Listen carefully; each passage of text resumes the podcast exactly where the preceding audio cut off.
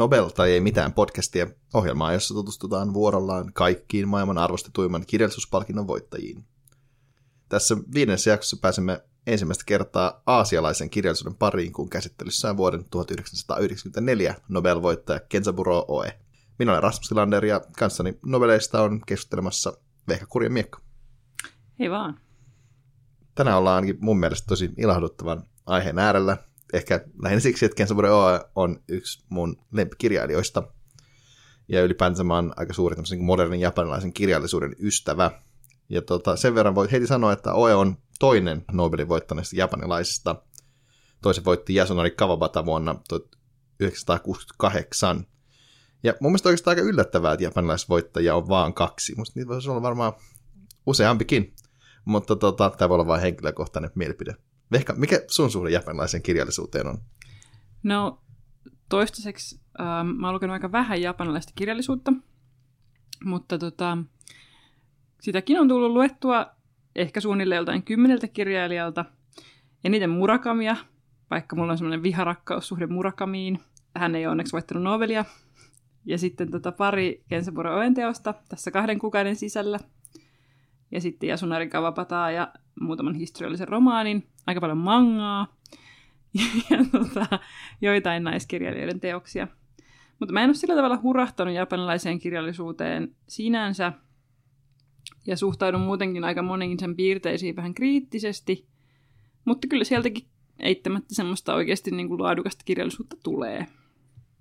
Joo, tässä on varmaan, myös varmaan Murakami raja tässä, tässä meidän välissä. Tota, Murakami tosiaan kuitenkin ikuinen Nobel-kandidaatti, ehkä hänestäkin pääsemme jossain Ekto-spesiaalissa puhumaan. Tai jo ehkä, kuka tietää, jos pysty vihdoinkin tulee tota, syksyllä, niin tota, saamme nähdä. Tor- hyvin todennäköisesti ei. Mutta joo, mulla on kyllä, mä, mä fiilaan ehkä japanilaisesta kirjasta. Ehkä sen takia, että siinä on jotain tosi tuttua, niin kuin se on kuitenkin aika vahvasti etenkin moderni kirjallisuus, niin kuin OE, se, se, on, se on niin kuin kuitenkin jollain tasolla osa läntistä kirjallisuutta, vaikka on selvästi tosi oma leivoista ja siinä on semmoinen oma outoutensa ehkä. Tai siis sit, musta tuntuu, että japanilaiset kirjailijat tosi usein korostaa sitä, ainakin ne, joita käännetään.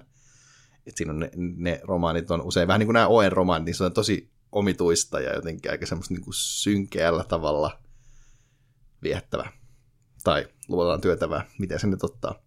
Ja tässä voisikin ehkä antaa semmoisen pienen varoituksen, nimittäin tässä jaksossa tullaan varmaan käsittelemään joitakin aika rankkoja aiheita, koska OEN tekstit on useimmiten melko synkkiä, raakoja ja aika groteskeja, että niissä ei oikein säästellä julmuuksien tai eritteiden tai minkään muunkaan tällaisen klassisesti ehkä etovan kuvailua. Sitä tehdään ihan täydellä sydämellä. Ja tämä on sinänsä aika jännittävää, koska jos mietitään tätä Nobel-palkinnon alkutaivalta, niin siellä puhutaan ihanteellisesta tendenssistä ja jotenkin semmoista hy- moraalisesti hyvää kirjallisuutta, jotenkin semmoista niin kuin ylevyyttä ja sellaista. Että on aika jännittävää, että siellä ollaan päästy Ysärillä tällaiseen meininkiin, missä kuvaillaan groteskisti murhia ja jotain vessassa käyntiä.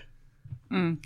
Mä mietin tässä sitä, että, että oikeastaan niin kuin, jos ajatellaan, ajatellaan niin kuin ylevää tai ihanteellista tendenssiä ja erityisesti ehkä niin kuin ihmisyyden kuvausta ja lähdetään liikkeelle jostain niin kuin antiikin Kreikasta, niin tuossa Sofokleen Oidipuksessahan on niin kuin hyvin kuuluisa kohtaus on se, missä sitten Oidipus puhkaisee omat silmänsä, koska se ei kestä sitä, että, että on paljastunut tosiasioita maailmasta. Ja jotenkin ehkä niin kuin siinä on semmoinen tietynlainen niin kuin ensimmäinen semmoinen groteski kohtaus, jonka itse muistan, missä oikeasti tapahtui jotain tosi karmeata ja visuaalisesti hirveätä. Ja sitten jotenkin, jos se on niin kuin kuitenkin klassisen kirjallisuuden kulmakiviä ja semmoisia niin tosi arvostettuja, niin siinä mielessä musta ei ole ihme, että kirjallisuus saa käsitellä myös tämmöisiä teemoja.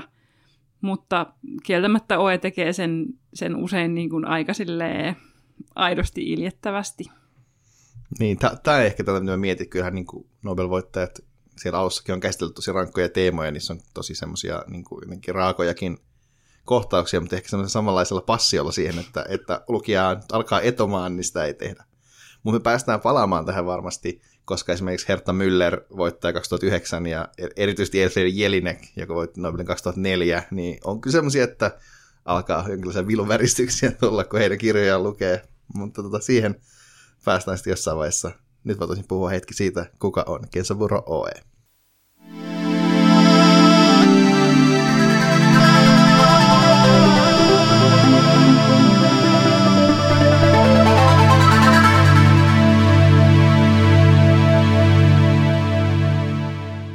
Tällä kertaa mun mielestä oikeasti aika tylsää yleensä aloittaa niin kuin elämänkerrat niin kuin lapsuudesta, mutta tässä kohtaa se on oikeasti aika olennaista, koska niin kuin monet ne teemat, mistä Oe kirjoittaa, liittyy vasta hänen lapsuuteensa. Hän siis syntyi 1935 Etelä-Japanissa Shikkokun saarella, tämmöiseen Ose-nimiseen pieneen kylään, jossa asuu muutama tuhat asukasta, eli siis hieman enemmän kuin esimerkiksi Juupajoella. Tällainen Osen kaltainen pieni tämmöisen tiheän metsän ympäröimä kylä on useiden näiden Oen tarinoiden tapahtumapaikka. Että se on kesken osa esimerkiksi vaikkapa Oen pääteoksena pidettyä The Silent Cry-teosta. Kuitenkin ehkä kaikkein olennaisin massa roolissa, en tietenkään kun kaikki on lukenut, niin voisin sanoa, että se on Oen ainoassa suomen romaanissa M kautta T ja kertomus metsän ihmeestä. Millainen fiilis, jos puhutaan, aloitetaan miljöistä, niin millainen fiilis sulle jäi vehkä tästä Laaksokylästä? No, mä muistan ehkä, kun mä luin tämän, yritin lukea tätä kirjaa joskus lukioikäisenä, ja sitten mä otin sen niin kuin kirjaston hyllystä ja aloin lukea sitä, ja luin sieltä, niin kuin sieltä täältä pätkiä, ja mulla on hyvin voimakas muistikuva siitä, että mä oon pistänyt sen kirjan takaisin sinne hyllyyn ja todennut, että nyt on niin, kuin niin outoa settiä, että ei vaan niin kuin lähe. Ja se on ehkä niin kuin tavallaan silleen 13 vuotta myöhemmin, niin, niin vähän sama fiilis tietyllä tavalla siinä, että et vaikka siinä niin kuin maailmassa on jotain tuttua, niin siinä on myöskin jotain sellaista niin kuin, silleen nyrjähtänyttä ja vinksahtanutta ja vinoo, että kun siellä kävelee, niin jatkuvasti vähän kompastelee johonkin ja katsoo sitten asioita eri näkökulmasta. Ja semmoinen tietynlainen niin kuin vierauden ja outouden niin kuin olemassaolo on siinä miljöössä mun mielestä niin kuin jatkuvasti läsnä. Ehkä se semmoinen tietty myyttisyys, mutta myöskin semmoinen niin kuin synkkä – vähän vaarallinen myyttisyys. Mun mielestä se on niin tosi hurmaava, mutta mä voin toki myöntää, että, että mulla on se niin heikko kohta tuommoisille, mulla heti meille joku Twin Peaks tai joku tämmöinen, mm. tai ää, mä oon just katsonut Netflixistä semmoista ranskalaista sarjaa kuin Zone Blanche, jos on hyvin vahvasti tämmöinen pieni kylä, jonka ympärillä on synkkä metsä, ja mä aloin ihan silleen inessä, että nyt, nyt, nyt on hyvää, hyvää kamaa, ja siis no, onhan tämän niin jotenkin ei mitenkään uniikki niin kuin nimenomaan miljöö, mutta selvästi niin kuin, kun Oja on syntynyt itse tämmöisessä kylässä, niin selvästi siinä on jotain. Ja sitten ehkä voi sanoa sen, että se ei ole pelkästään kuitenkaan synkkä, vaan se on myös jollain se on tosi maaginen paikka. Ja se on erityisesti tässä M kautta T läsnä, jonka siis keskeinen tavallaan juoni äh, on se, että, että tavallaan siinä päähenkilö on Oe itse, tai hänen jonkinlainen fiktiivinen Oe, joka kuuntelee hänen mummonsa kertomia tarinoita, hänen antaa tehtäväksi kerätä tai kirjata muistiin näin, tota, tämän kylän tämmöinen niin kuin myyttinen historia. Tässä niin kuin monella tapaa, vähän niin kuin siinä metsässä ja siinä kylässä, niin tavallaan traditio sekoittuu myyttiin. Että sitten sit on vaikea erotella, että mikä, mikä on totta ja mikä ei ja mikä liittyy niin kuin mihinkin. Ja tässä niin kuin romaanissa tätä tukee tosi vahvasti se, niin kuin säkin, säkin sanoit jossain tuossa, kun, ennen kuin tätä keskusteltiin, että jotain juttuja toistellaan jossain romaaneissa. Ja tässä on aika paljon toistoa. Tässä kirjoitetaan samoja juttuja monta kertaa mikä sopii jotenkin silleen niin kuin myyttien niin kuin, tai myyttisyyden välittämiseen mun mielestä niin kuin aika hyvin. Ja tota, Oihan itse on kuvailtu tätä sen niin kuin, äh, kirjoittamismetodia tämmöisellä repetition with difference, toistoa mutta eroilla tyyppisellä, että hän kirjoittaa niin kuin, tavallaan samoja juttuja uudestaan ja uudestaan vähän eri tavalla. Ja tässä jotenkin näkyy, että hän on sellaista niin kuin jäänyt se, niin kuin ne, niitä eri versioita siitä tekstistä. Ja mä voisin ainakin näin, niin kuin, näin teologina suositella tätä niin kuin sellaiselle ihmiselle, joka haluaisi niin ymmärtää jotain uutta myyteistä.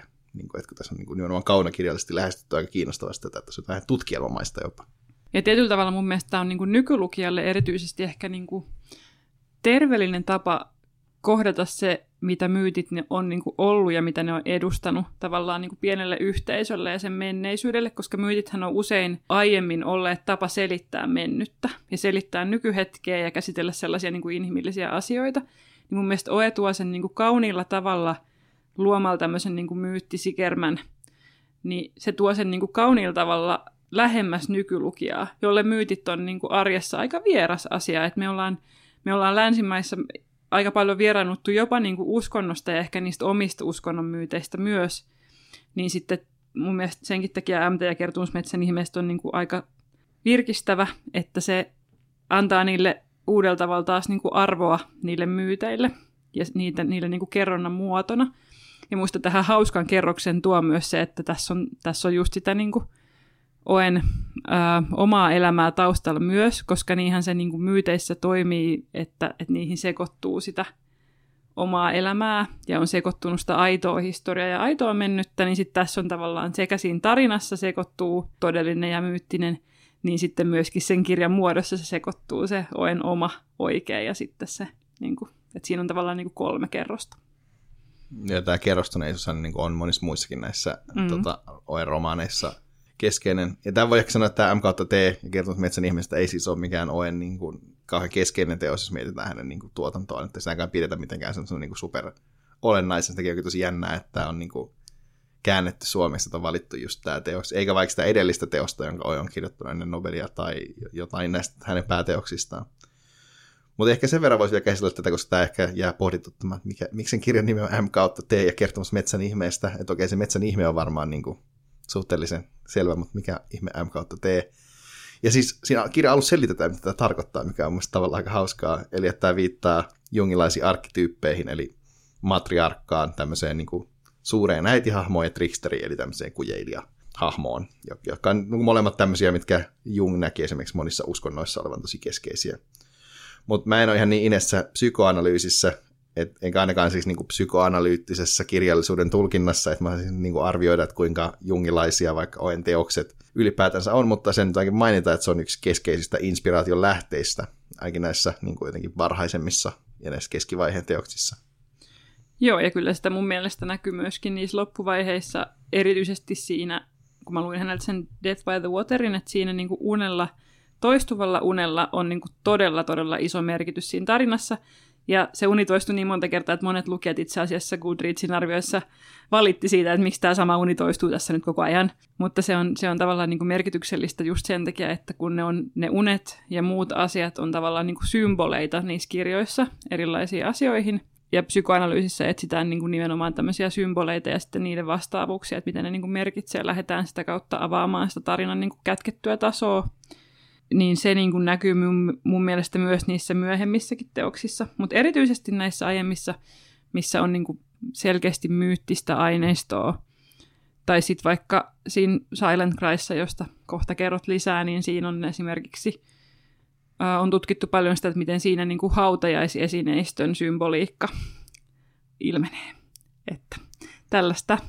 Mä äsken katselin ja selvittelin asiaa ja huomasin, että on tehty ihan niin kuin todella järkyttävät määrät ää, nimenomaan psykoanalyyttistä kirjallisuustieteellistä tutkimusta OEsta, että pakkohan niitä sitten siellä varmaan olla. Itse en hirveästi siitä perusta, mutta monet perustaa. Ja se on kiinnostavaa. Mutta jos ei, ei mennä siihen, kun me ei kumminkaan ehkä olla niin innostuneita psykoanalyysistä, vaan ihan vaan OEsta yleisesti, niin tota, jos jatketaan tätä Oen elämään tarinaa hieman tätä syntymää pidemmälle, niin tota, Oen, jos osaatte laskea, niin syntyi 1935, eli hän on siellä nyt lapsuutensa sota-aikana. Ja, tota, ja erityisesti hän on niin varhaisessa tuotannossa hän käsitteleekin tosi paljon tätä niin kuin, toisen maailmansodan traumoja. Hän on itse sanonut, että hän tavallaan niin kuin, roikkuu viimeisenä siinä niin kuin Japanin sota-aikaa käsittelevien kirjailijoiden letkassa. Hän sanoi jotenkin tällä tavalla, mikä on mielestäni ihan hauska sanottu, että hän, hän, hänellä on tärkeää käsitellä sitä, sitä traumaa ja sitä väkivaltaa, mikä siihen on liittynyt. Ja tota, oikeastaan Oen kirjan läpimurto novelli nimeltä Catch, joka voitti siis myös todella arvostetun Akukatava-palkinnon, joka on yksi näistä Japanin arvostetuista isoista kirjallisuuspalkinnoista – niin se kertoo tällaisesta pienestä pojasta tämmöisessä pienessä kylässä, joka on taas tämmöinen niin kuin, hyvin osehmainen, ja tota, sinne jää vangiksi tällainen musta yhdysvaltalainen sotilas, ja tota, sitten siinä kerrotaan näiden tämän lapsen ja lapsien suhteesta tähän tota, sotilaaseen, joka on siellä vankina.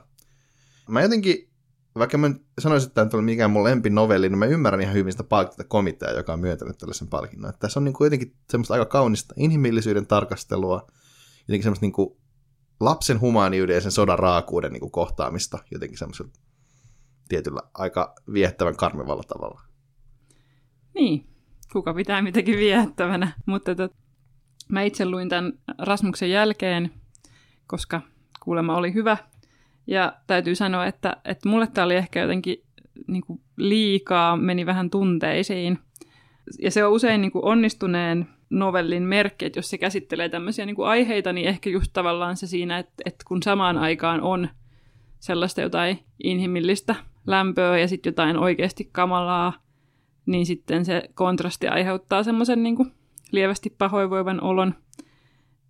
Ja pakko sanoa, että en kyllä lukisi niin kuin uudestaan. Se on mun mielestä yleensä niin kuin hyvien novellien merkki, että mun ei tee yhtään mieli lukea ikinä enää koskaan niitä uudestaan. Ja tämä oli semmoinen sotanovelli.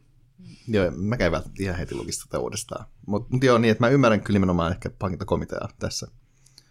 Olen tosiaan kirjoittanut tästä sitten sodan tiimoilta myös tämän jälkeen. Tämä, on hyvin varhaista oja, että hän, tota, ehkä joku kolmas, neljäs novelli, joka häneltä on julkaistu. Ja jo ennen ensimmäistä romaania. Hän on kirjoittanut myös tosi paljon äh, Hiroshimasta, äh, ydinpommeista. Se on ollut hänelle tämmöinen teema, mitä hän on paljon käsitellyt erityisesti niin ei-fiktiossaan. Ja äh, erityisesti tämmöinen niin kuuluisa essee, pitkä essee, joka on julkaistu englanniksi nimellä Hiroshima Notes, niin tota, se on noussut, noussut hänelle, tämmöinen, hän on keskeinen hänen niin kuin, tuotannossaan. Ja mun täytyy nyt ainakin myöntää, että mä itse olen juurikaan näitä ydinsotaa koskeneita tekstejä lukenut, mutta ainakin Oe mainitsee tämän itse aiheena, josta hän on kirjoittanut niin kyllästymiseen asti. Mutta mut tämä liittyy toiseen teemaan, mikä on Oen elämässä tosi keskeinen, mikä myös ehkä jollain tasolla näkyy hänen kirjoituksissaan, ja ainakin siinä, että millaisia teemoja hän valitsee. Esimerkiksi vaikka tämä niin kuin yleinen sodan vastustus, että sotaa ei kyllä missään vaiheessa ihannoida missään hänen teksteissään. Et ehkä voisi sanoa, että Oja on oikein niin aktivistikirjailija, ehkä niin kuin poikkeuksellisestikin, jos vertaan nobelisteihin, että sieltä löytyy toki tällaisia tyyppejä, mutta Ojalla on tosi vahva tämä aktivismi, aktivismin puoli. Et hän on erityisesti vastunut ydinaseita ja militarisaatiota, mutta ollut myös tosi vahva niin demokratian puolusten puhuja, että hän on itse maininnut monta kertaa, että hänellä traumat siitä, kun koulussa opetettiin, että keisari on Jumala ja keisarin puolesta pitää antaa henkensä, jos tarvis on, ja silleen, mikä kuulostaa ihan ymmärrettävältä, että se nyt ei välttämättä jättänytkään hyvää makua. Mutta se, että hän on ollut vahva niin demokratian puolesta puhuja, niin on asettanut hänet aika vastakkain japanilaisen oikeiston kanssa.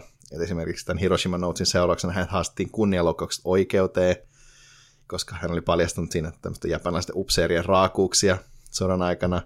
Siitä aikaisemmin uralla hän kirjoitti tämmöisen novellin kuin Death of a Political Youth, jota kun hän julkaistiin, niin sitten hän sai tappouhkauksia, ja sitten äärioikeistolainen tämmöinen aktivisti myös hyökkäsi Oen kimppuun tämän pitäisi puhetta Tokio yliopistolla, ja tota, niin. Se kiinnostavana tämmöisenä kirjallisuuden historiallisena faktana voisi mainita, että, että ehkä tähän aikaan tuossa niin 60-luvulla, 70-luvulla Japanissa oli kaksi niin kuin kovaa tämmöistä noisevaa tähteä, Kensaburo Oe ja Yukio Mishima, joista Mishima on ehkä kuuluisampi tällä hetkellä kuin, niin kuin Oe, ja heitä ollut lainkaan niin kuin toimeen keskenään, et koska Oja edusti tämmöistä niin kuin demokraattista puolta, ja sitten taas Mishima on tämmöinen hyvin niin kuin oikeisto konservatiivinen, jotenkin tällainen aika samurai-mentaliteettia edustava kirjailija, että he ei tullut ollenkaan toimeen.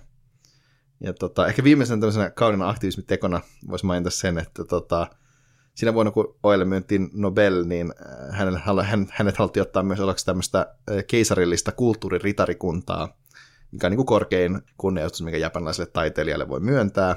Ja tota, siihen kuuluu myös loppuelämän apuraha. Mutta sitten hän niin kuin, kieltäytyi siitä, koska hän, hän sanoi, että hän ei kunnioita mitään niin kuin demokratiaa korkeampaa valtaa, koska kun keisari sen myöntää, niin se ei niin kuin, kansan tahtoa vastaan. Et, näin. Keisarillinen kunnia ei ole kelvannut. Mielestäni aika jalo meno. että jotenkin arvostan ja musta on ylipäätään niin kuin kaikista kovimpia Nobelista ja on ne tyypit, jotka aina kieltäytyy Nobelista tai tämmöisistä palkinnoista, että siihen pitäisi kaikkeen pyrkiä. Joo. Se... Oikeasti en ole tätä mieltä. Kyllä, jos, jos, jos, jos myönnätte joskus Vehkalle Nobelin, niin se lupaa kieltäytyä siitä. Oikeastaan tähän liittyy sellainen tarina. Mä luin siis jotain tota, Oen, Oen haastattelua, että kun hän sai sen tiedon tästä Nobel-palkinnosta, niin äh, hänen poikansa Hikari vastasi puhelimeen ilmeisesti kieltäytyi siitä, siitä palkinnosta. Ja sitten Oen piti ottaa takaisin, että ei, ei, ei kyllä mä otan sen vastaan. Mutta tota, se oli muutenkin hieno tarina. Ilmeisesti siis kukaan hänen perheestään ei, ne oli vaan kysynyt, että voisit sen. Joo, ja sitten sit, sit ei ollut puhuttu enää siinä iltana mitään. Mahtavaa. joo, se oli hieno, hieno tarina. Mutta joo, jos ei nyt ihan hypätä sinne Nobeliin asti, vaan mennään ä, opiskeluaikaan, joka on, on Oelle tosi merkityksellistä, erityisesti hänen tyylinsä kannalta, koska hän siis lähti opiskelemaan ranskalaista kirjallisuutta Tokioon, Japanin kovimpaan yliopistoon. Hän alkoi silloin opiskeluaikana myös kirjoittaa ensimmäistä romaaniaan, joka on käännetty englanniksi otsikolla Nip the Buds, Shoot the Kids. Oin mukaan, hän puhui tästä prosessista, että hän kirjoitti silleen, että hän luki joka päivä useamman tunnin englannin ja ranskankielistä kirjallisuutta, ja kirjoitti sitten muutaman tunnin miettien samalla, että miten sillä tavalla englannin ja ranskankielisellä tyylillä voisi kirjoittaa japaniksi. Ja suurimmiksi tämmöisiksi äh, kirjailija-inspiraatioiksi hän mainitsee Pierre Gascarin, Jean-Paul Sartren, T.S. Eliotin ja V.H. Odenin. Tässä on hauska, tässä on kaksi nobelistia tässä listassa, ja Audenkin oikeastaan on mennyt naimisiin nobelisti Thomas Mannin tyttären kanssa, eli pienet on piirit. Mutta siis joka tapauksessa Oin oli tarkoitus luoda tavallaan niin uudenlainen runsas tyyli japanilaiseen kirjallisuuteen. Jos sitä vertaa vaikka esimerkiksi tähän toiseen japanilaisen novelistiin, Yasunari Kawabataan, niin tähän on hyvin erilaista niin kuin lähtökohtaa, eikö? Joo. Mä äh, voisin ehkä vastuuvapautuksena todeta tässä, että mä en ihan hirveästi tykkää Kawabatasta, mutta jos mietitään, että niinku tavallaan Oen tyyliä ja Kavapatan tyyliä, niin Kavapatalla on usein hänen teoksissaan niinku muutama keskeinen symboli. Et esimerkiksi Lumenmaassa on, niinku, on lumi ja tuli, jotka on niinku kaksi, että tulee tavallaan semmoinen, niinku, mikä se sana on, dualiteetti niiden välille. Ja sitten sitten tuossa tota, tuhat kurkeateoksessa taas on niinku keskiössä se ruma syntymämerkki, mikä sitten on niinku jonka ympärillä asioita niin kuin kiertyy, että on yksi tämmöinen niin kuin motiivi tai korkeintaan kaksi, ja sitten ojalla taas on niin kuin paljon symboleita, että sillä on hyvin runsaasti sitä symbolin käyttöä, ja se kieli on myös hyvin semmoista polveilevaa ja, ja niin kuin rönsyilevää, kun taas niin kuin Kawabata on hyvin minimalistinen ja hyvin niin kuin harkittu, hillitty, hänen teokset on myös aika lyhyitä, että siinä on niin kuin selkeä ero. Joo, siis niin kuin Kawabatan tyyliä nimenomaan kehuttiin, tai siis että, että se on niin kuin tämmöinen niin kuin tietynlaisen japanilaisen tyylin niin kuin kulminaatio, niin kuin tosi niukan tyylin. Kirjallinen bonsai-puu. Onko kaunista sanottu. Ja sitten taas, kun niin, jos vertaa taas mitä Oen prosaan tässä nimenomaan koukeroista, monisanasta, ja jotenkin semmoista, siinä on vähän, se on vähän pelottavaa, kun lähtee lukemaan, että mä en yhtään ihmettele, että jos katsoit, että siellä kirjastossa olet silleen, mä en niin välttämättä lähde tähän, että jos niin kuin, ymmärrän sitä. Ja voidaan oikeastaan, jos, jos lukijat lukijat, ei meillä vielä sellaisia ole, ää, kuuntelijat haluaa tietää, mitä tämä nyt oikeasti niin tarkoittaa, niin ottaa ihan, mä ihan satunnaisen esimerkki lauseen tästä tota, Kai Niemisen M kautta teen käännöksestä, tai jonkun kappaleen loppu, joka menee tälleen. Metsän tiedustelupartion nuorukaiset olivat piiloutuneet läheisen lehtipuumetsikön kirkkaan kimaltelevaan lehvästöön. Esittäessään raporttiaan päämajan vanhuksille, he kertoivat, että kiertyessään tepastaen ympäri komppaniapäällikkö – oli näyttänyt kiukuttelevalta, jalkaa polkevalta pikkulapselta. Ja, ja, ja jos miettii, että kauan tässä se kirjallinen tyyli on aika lyhyitä päälauseita ja tavallaan niin kuin tiivistä dialogia, ja tässä taas esimerkiksi ihan perustamislause, siellä on niin pilkkua ja puolipistettä ja lauseen vastikkeita ja kaikkea mahdollista niin kuin sekoitettuna tähän. Mutta mitä sä niin kuin ylipäätänsä, nyt kun on vähän lukenut, niin sanoisit tästä Oen tyylistä? Sanoisin, että, että tota, ei, a, ei aina ihan niin kuin irtoa. Että OE lukeessa täytyy oikeasti keskittyä, ja se on niin kuin vaikeeta, ja ei voi lauseen kesken lähteä ajatus hirveästi harhaileen, koska siinä niin kuin tippuu kelkasta. Mutta toisaalta just se, että, että hän kirjoittaa niin tälleen niin kuin rönsyilevästi ja ottaa kaiken irti niin kuin välimerkeistä ja, ja erilaisista niin kuin lauseen palasista, on tosi virkistävää. Että jotenkin se antaa siihen ihan oman tunnelmansa, ja niin kuin, jos kirjoitetaan vaikka jostain myyttisestä metsästä, niin kyllähän siitä niin kuin saa tietyllä tavalla semmoisen niin tiheämmän ja seikkailullisemman, jos se kieli itsessäänkin on sellaista tiheä ja seikkailullista. Joo, se on, se on ihan, ihan totta. Ja voi vain ehkä kuvitella, että millainen niin kontrastit on ollut siis niin kuin nimenomaan Japanissa näitä julkaista näitä kirjoja, että se on varmasti ollut tosi, tosi jotenkin freesiä ja uutta siitä näkökulmasta ja tavallaan myös vaikeaa. Mullekin ON-teksti tuottaa kyllä vähän vaikeuksia, että nimenomaan se vaatii tosi paljon keskittymistä. Yhdessä haastattelussa, haastattelussa oli sanonut kauniisti, että hän niin kuin, hänen tyylinsä on myös vähän, että hän elaboroi ja elaboroi ja elaboroi, että se on tullut hänen, että hän niin kuin joka, joka kirjassa elaboroi vähän lisää, samalla kun hänen lukijansa vähenee. Että hän tunnustaa sen, että, no, että tavallaan tehdäkseen tällaista taidetta, mitä hän haluaa tehdä, niin se ei välttämättä sit ole niin, kuin niin suosittua. Ja ehkä se mm. myös ihan totta. Hän on kirjoittanut näitä, näitä niin kuin oma-elämäkerrallisia romaaneja tosiaan tosi paljon, ja sitten niissä kaikissa on se sama päähenkilö, jonka nimi oli Gokito Choko. Niin jos kirjoittaa samasta jäbästä joka on hän itse osittain, mutta ei kuitenkaan niin monta romaania, niin ei se nyt välttämättä, ja niin kuin keski-iästä vanhuuteen, niin välttämättä niin kuin loputtomia ihmisiä kiinnosta. Niin, ja siis tämän lisäksi siis myös sen The Silent Crime päähenkilö on käytännössä OE itse. Sen nimi ei ole toki toi. Ja myös hänen toisen pääteoksensa Personal Matterin päähenkilö on käytännössä OE itse. Ja myös toi M teen, se on niinku ihan niinku silleen, niinku silleen sanotusti OE itse, että tota, hän sanoi jossain, jossain myös, että, että hän on vähän huono kirjailija, että hän ei osaa niinku kirjoittaa kolmannessa persoonassa. Että se on niinku hänen niinku heikkoutensa. Mutta tämähän on sinänsä ihan niin jotenkin kaunista, että sit se on niin aika tyylipuhdasta tämmöistä Japan, tietyn japanilaisen romaanitradition noudattamista. Että siellähän Japanissa syntyi 1900-luvun alusta tämmöinen niin minä-romaani perinne, jossa kerrotaan tavallaan vähän semmoinen niin tunnustuskirjallinen, jossa on niin tämmöinen, tämmöinen niin oma elämänkerrallinen kertoja tuo kokemustensa kautta esiin tiettyjä niin sosiaalisia ja yhteiskunnallisia ilmiöitä. Se on ehkä tietynlaista autofiktiota, voisi sanoa nämä ensimmäiset edustajat oli Toson Shimashaki ja Katai Tajama, joiden tuotanto ei valitettavasti ole, ole niin kuin suomennettu eikä ylipäänsä käännetty. Mutta jos haluaa Suomessa tutustua tämmöiseen, mistä tässä on kyse, niin voi lukea esimerkiksi vaikkapa Osamu Dasain vuoden 44 romaani Ei enää ihminen, jo, mutta jos haluaa lukea, niin on suotava valmistautua hyvin depressiivisen meininkin. Se on vielä huomattavasti synkempi kuin mitä nämä ON-teokset on. Mutta tota, ehkä voisi sanoa, että ojenteoksista A Personal Matter on aika tyylipuhdas minä-romaani. Että tota, hän kirjoittaa tosi vahvasti niin kuin, oma elämän kerrasta, siinä on tunnustuskirjallinen, että siinä tavallaan paljastetaan jotain asioita, niin kuin sille, syviä tuntoja, ja, mutta sitten siinä niin puhutaan tosi vahvasti niin kuin yhteiskunnallisista, tai siis ehkä yhteisöllisistä odotuksista, niin että se sinänsä niin kuin, noudattelee vahvasti tätä minä-romaanin perinnettä. Mun mielestä on tosi mielenkiintoista tavallaan niin kuin nimenomaan, kun peilaa nykyhetkeä ja autofiktion suosioa vasten tätä asiaa, niin hauskaa, että Japanissa on ollut niin, kuin niin voimakas joku minä-romaanin perinne, koska Suomessahan se autofiktio on ollut niin kuin nouseva genre ehkä viimeisen kymmenen vuoden aikana, ja täällä se on niin kuin nyt se juttu, että Kensaburo oli siis paljon Suomen aikaa edellä.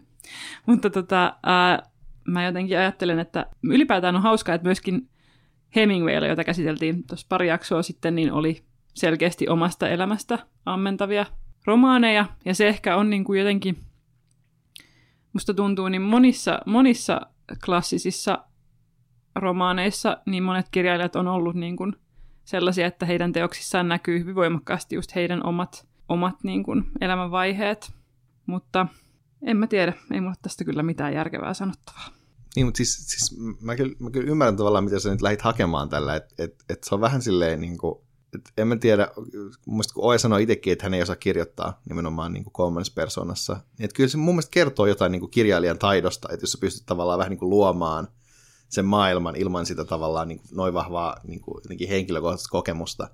Että Oenkin kohdalla kuitenkin korostetaan aina sitä, että hän on tosi mielikuvituksellinen kirjailija, mitä hän tavallaan on, mutta siitä huolimatta se niin kuin jotenkin se perusrakenne lähtee tosi vahvasti siitä omasta kokemuksesta, että siitä ei niin kuin kuitenkaan saa poikettua. Ja Hemingwaylla tavallaan on vielä vahvemmin sama, että hän ei, hän ei kyllä ehkä ole, hän on niin kuin tyylistä tosi lahjakas, mutta ei nyt ollut mikään kauhean mielikuvituksellinen tyyppi sitten kuitenkaan, ehkä.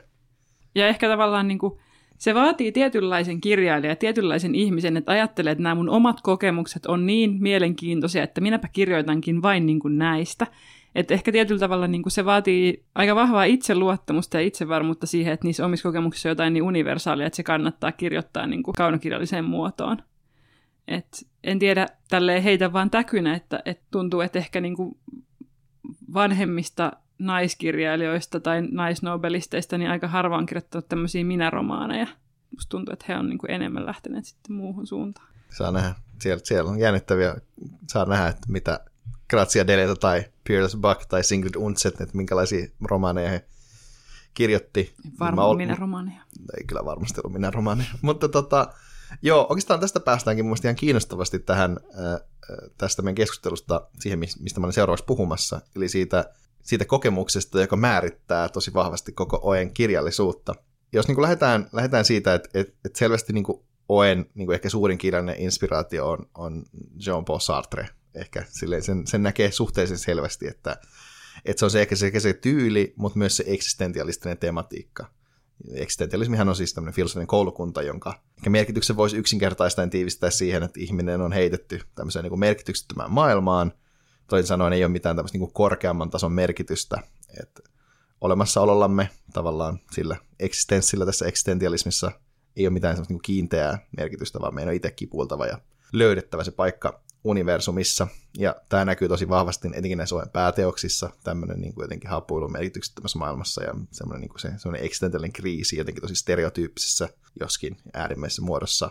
Että erityisesti niin nimenomaan The Silent Christissa ja A Personal Matterissa tosiaan nämä niin kuin päähenkilöt kipuilee näissä vahvasti sosiaalisten odotusten kanssa ja sitten tavallaan niihin liittyvän merkityksettömyyden kanssa, että, että ne, ne niin kuin odotusten täyttäminen ei tunnu merkitykselliseltä ja sitten sitä sen kanssa kamppaillaan.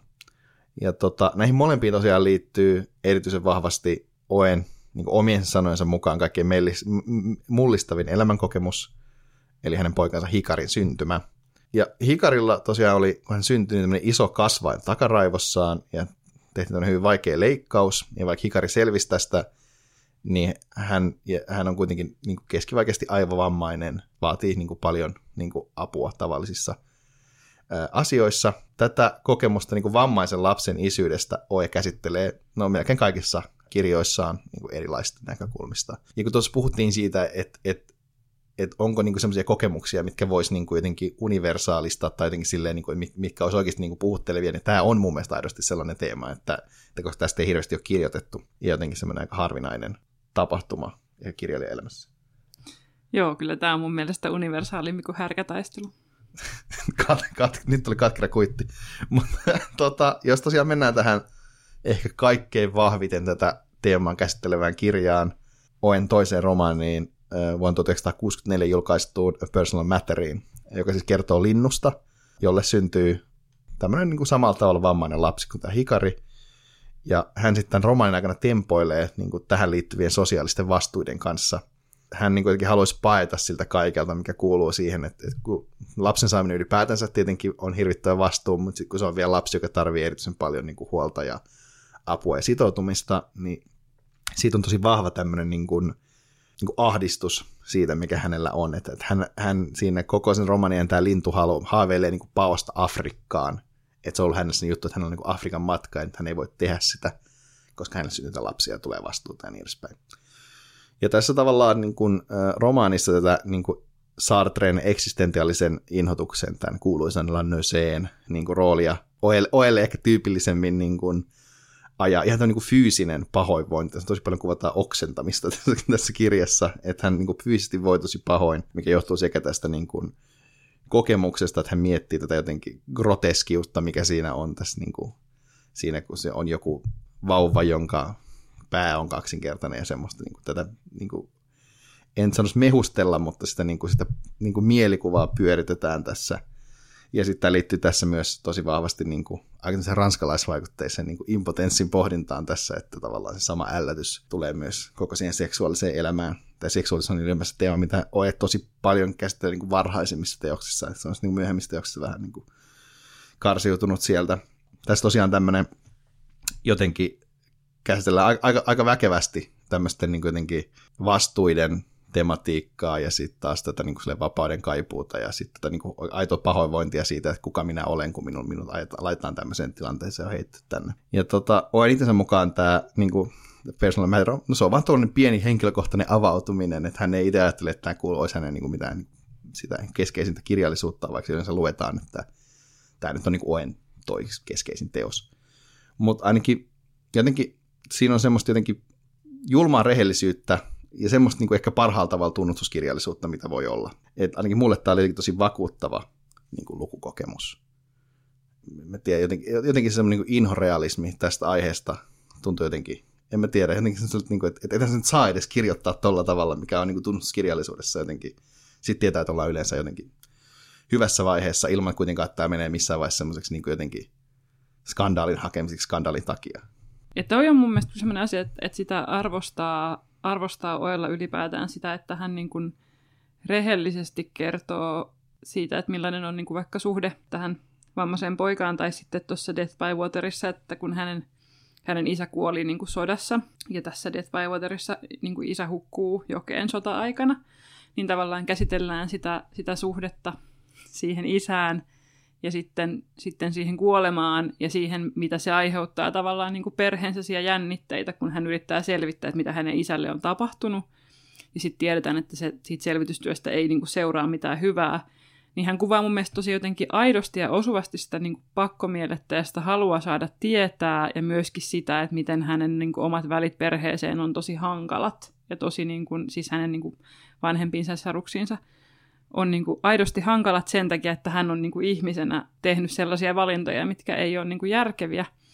Ja jotenkin sen niin kuin tavallaan myöntäminen avoimesti, että on itsekin tehnyt virheitä ja tuonut vaikka kirjoittanut niin kuin julkisesti tämmöisistä aiheista, mitkä on niin kuin Japanissa aika vaiettuja ja niin kuin häve, hävettäviä, niin mitä se tavallaan on merkinnyt hänen perheelle ja, ja mitä se hänen niin kuin avautuminen, se, että missä valossa hän on esitellyt vaikka perheenjäsenensä näissä teksteissä, niin mitä se on niin kuin johtanut, niin siitäkin lukeminen on tavallaan ollut, on mun mielestä kyllä niin kuin arvokasta ja semmoinen aihe, mistä niin kuin on vaikea kirjoittaa sille, että se ei ole skandaali, skandaalihakusta, mutta on kuitenkin niin kuin aitoa. Ja siinä mun mielestä hän onnistuu ja tekee tosi koskettavasti sen.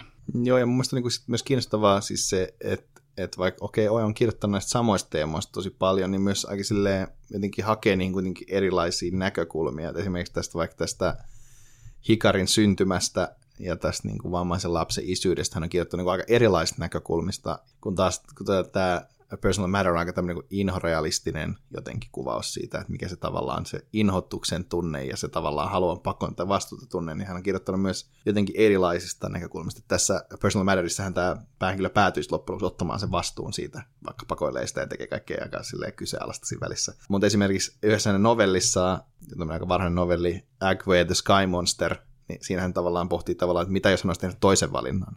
Mitä jos hän olisi sen lapsen kuolla. Ja tavallaan sitten siinä tämä, niin tämä vammainen lapsi niin vainoaa tota, sen aaveena sitä päähenkilöä. Se on kyllä aika, kanssa aika niin osuvasti kirjoitettu, että mitä jos hän olisi tehnyt toisin, että mitä siinä olisi mennyt. Mutta sitten ehkä mun oma lempparitarina näistä, missä käsitellään tätä vammaisen lapsen isyyttä, on äh, novelli Teach Us How to Outgrow Our Madness, jossa, jossa, jossa tota, kuvataan tämmöistä isää, jonka päähen, tai jotenkin silleen koko ää, tota, olemus on niin kuin sidottu siihen niin kuin lapseen.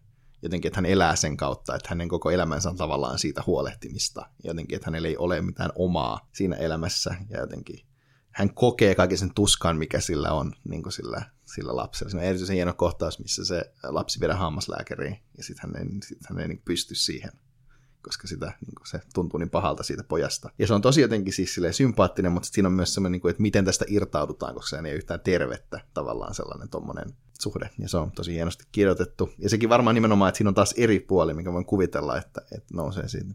Mutta sitten jos haluaa oikeasti tietää, että mikä on niin kuin oikea suhde tähän poikaan on, niin hän on kirjoittanut myös siitä. Ihan tämmöisen niin kuin, ihan niin kuin esseekokoelman, tämmöisen niin oma elämän kerrallisen ilman, ilman mitään fiktiota. Tai siis no tietenkin esseekokoelmissakin on aina vähän väritystä, mutta niin kuin, ei mitään. Ja tämä on suomennettu, tämä esseekokoelma, mikä on mielestäni jännittävää.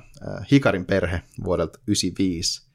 Ja tämä on oikeasti aika lämpimästi kirjoitettu kokoelma tämmöisiä tarinoita.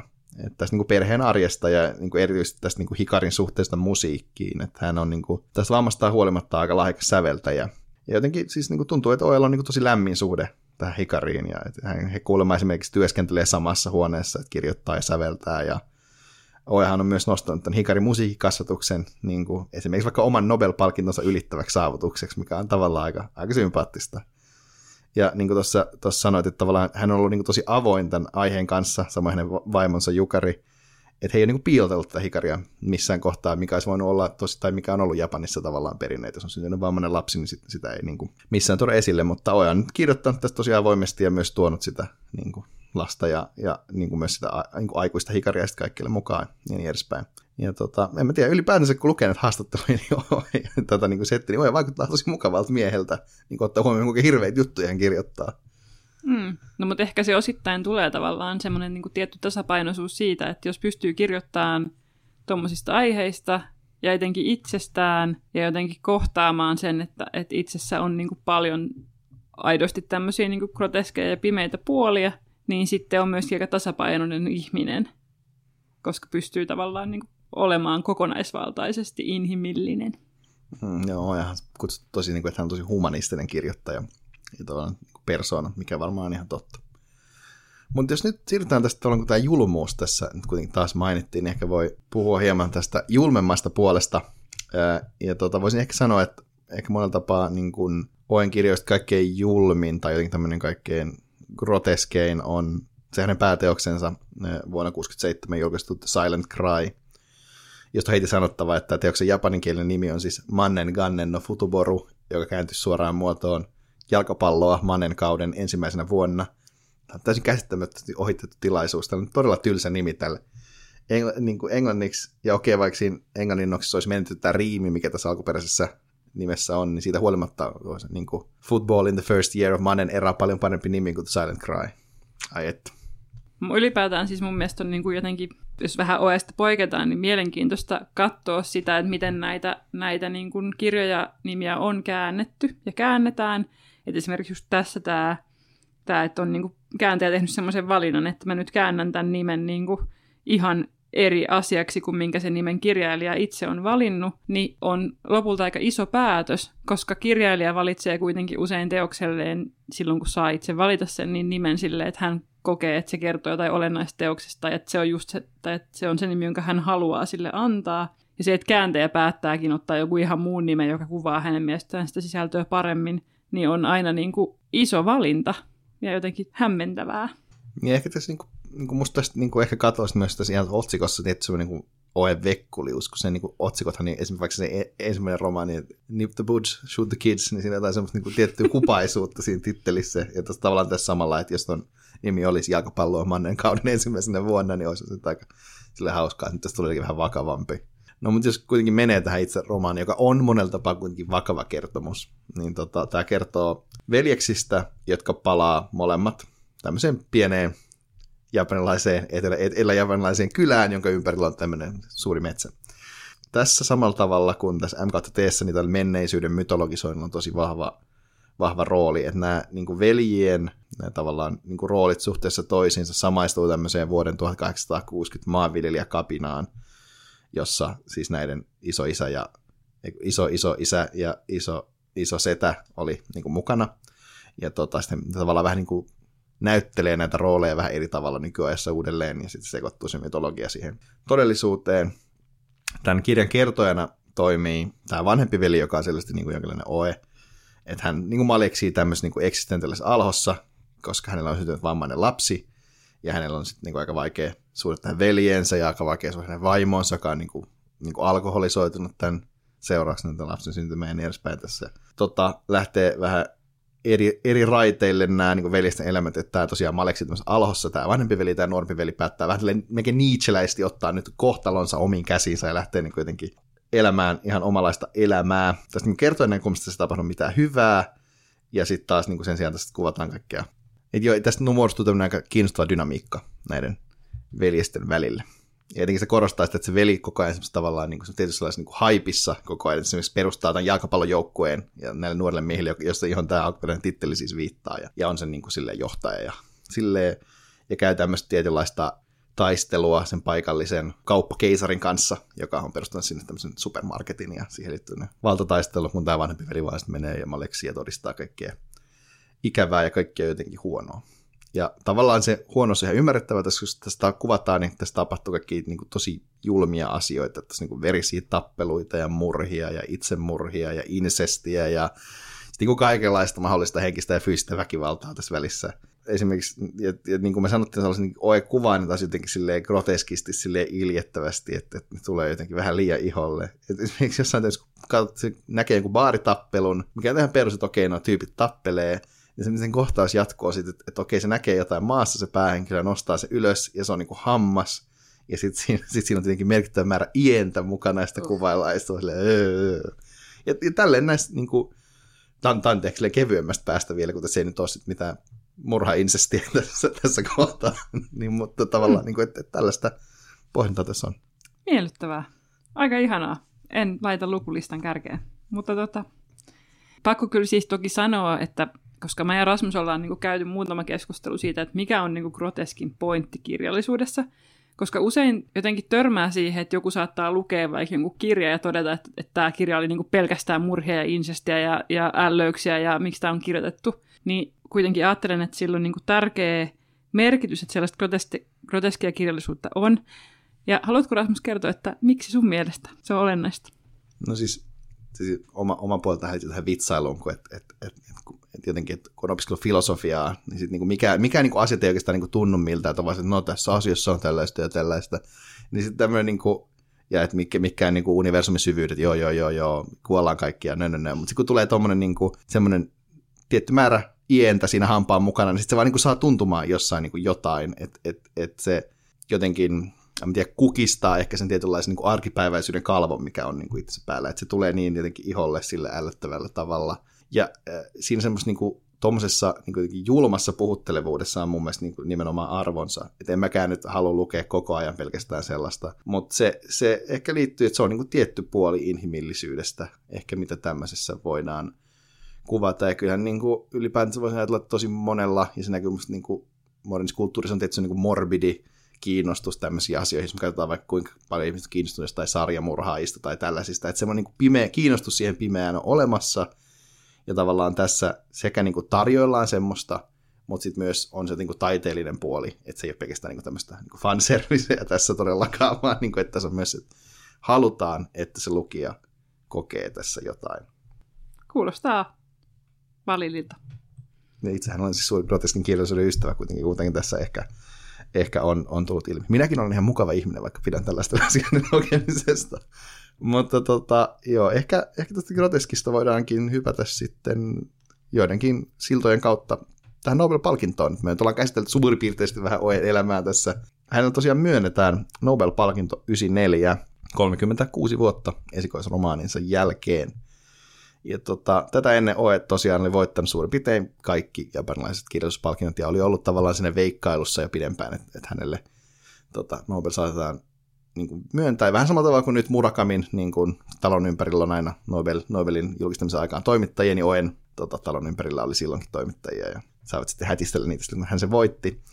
Mutta tota, joo, Oe tosiaan sen 94 voitti ja näitä hänen näitä perusteluja, mitä komitea antoi, ei ole ihan hirveän niin kuin helppo suomentaa, ehkä se sopii Oelle, mutta tota, voitaisiin sanoa kuitenkin suurpiirteisesti, että Nobel-palkinto myönnettiin Kensaburo Oelle, joka runollisella voimalla luo kuviteltuja maailmoja, joissa elämä ja myytti tiivistyvät yhdeksi häiritseväksi kuvaksi modernista inhimillisestä ahdingosta. Miltä kuulostaa? No mun mielestä on oikeasti ihan, ihan hyvä. Että et kyllähän toi niinku kiteyttää ja jotenkin myös aika oemaisesti just sen, että, että millainen kirjailija Oe on. Että siinä on, siinä on sitä myyttisyyttä ja sitten siinä on sitä ehkä ahdinkoa just sen groteskin kautta. Ja just se, että miten se myyttinen maailma tai myyttinen puolikin niin kuin peilaa sitä elämää itsessään. Että tavallaan ne niin kuin ehkä peilaa jopa toisiaan. Sen myytillistämisen kautta tuodaan esiin niin kuin semmoista, mikä on yleisinhimillistä. Niin, no mäkin että tässä olisi niin kuin nimenomaan, niin kuin sanoit, että on niin kuin hyvin oimaiset elementit. Että on niin kuin myytti, on se niin häiritsevyys, mikä tässä on se groteski, ja sitten on se niin kuin ahdinko, ja niin kuin, ehkä tästä modernista inhimillisestä niin kuin puolesta, mikä tässä on mainittu, niin sitä on ehkä vähän vaikea sanoa, koska ilmeisesti niin kuin nämä Oen-kirjat, niin kuin tosi monet Nobel-kirjat käsittelee yhteiskunnallista murrosta jotenkin silleen vähän ei niin ilmiselvästi niin kuin Japanissa, ja no, missä ikinä olet kirjoittanutkaan, niin sitä on vähän vaikea sanoa, mutta ilmeisesti Oe on kuvannut sitä niin kuin japanilaisesta näkökulmasta tosi niin kuin kiinnostavasti nimenomaan sitä tiettyä muutosta, mikä tapahtuu jossain kohtaa, esimerkiksi nyt vaikka tavallaan niin kuin demokratiaan ja niin edespäin, tällaisia kehityskulkuja näissä kirjoissa. Mutta mun mielestä tämä on, tämä on taas ihan hyvä komitea. Tämä, tämä kuulosti ihan hyvältä perustelulta. Mm. Mutta sen verran mä voisin ehkä vielä sanoa äh, tästä niin Nobel-palkinnosta ja erityisesti niin Oen Nobel-luennosta. Siis kaikki Nobelistan pitää yleensä luennon tai jonkin puheen siihen, kun hän sen saanut. Ja tota, Oe puhuu sitten hänen omassa puheessaan japanilaiskirjallisuudesta ja mielikuvituksesta. Ja tota, se, lähinnä se puhe niin kuin, äh, reflektoi niin kuin Kawabatan aikaisempaa puhetta, että hän kommentoi sitä, että ja mistä hän on eri mieltä sen kanssa ja niin edespäin. Se on ihan hauskaa luettavaa, joskin aika tekninen, että siitä huomaa, että Oe on itse kirjallisuustieteilijä ja oli ihan selvästi ihan messissä, nyt mä pääsen niin kuin paaluttamaan, että missä japanilaiskirjallisuus on kysy. Mutta tota, se, mikä ehkä meidän näkökulmasta on mun mielestä jotenkin arvokasta, että hän lainaa V.H. Audenin runonpätkää, ja tota, hän, kun hän yrittää kertoa, että mikä on niin hänen mielestään kirjailijan tehtävä. Ja tämä on mun mielestä aika kaunis, että suurin piirtein suomeksi voitaisiin sanoa, että kirjailija Tomun seassa on oikeamielinen, likaisten joukossa myös likainen, ja heikkona itsenään, jos vain voi, täytyy hänen tyydesti kärsiä kaikki ihmiskunnan vääryydet. Tämä on musta aika kaunis niin kuin mantra, niin kuin humanistille, joka kirjoittaa hirveistä asioista. Kieltämättä. Oikein jotenkin puhutteleva. Ja näihin Audenin sanoihin voidaankin päätellä tämä podcast. Toivottavasti Kensaburo Oe vaikuttaa nyt hirvittävällä tavalla viehättävältä teille kaikille. Tota, tämä on ollut Nobelta ei mitään podcast. Meidät löytää helposti monista eri paikoista. Meille voi laittaa palautetta esimerkiksi vaikkapa Instagramissa, at postlukemisia ja at kellopelikirjasto. Kiitos, että kuuntelit.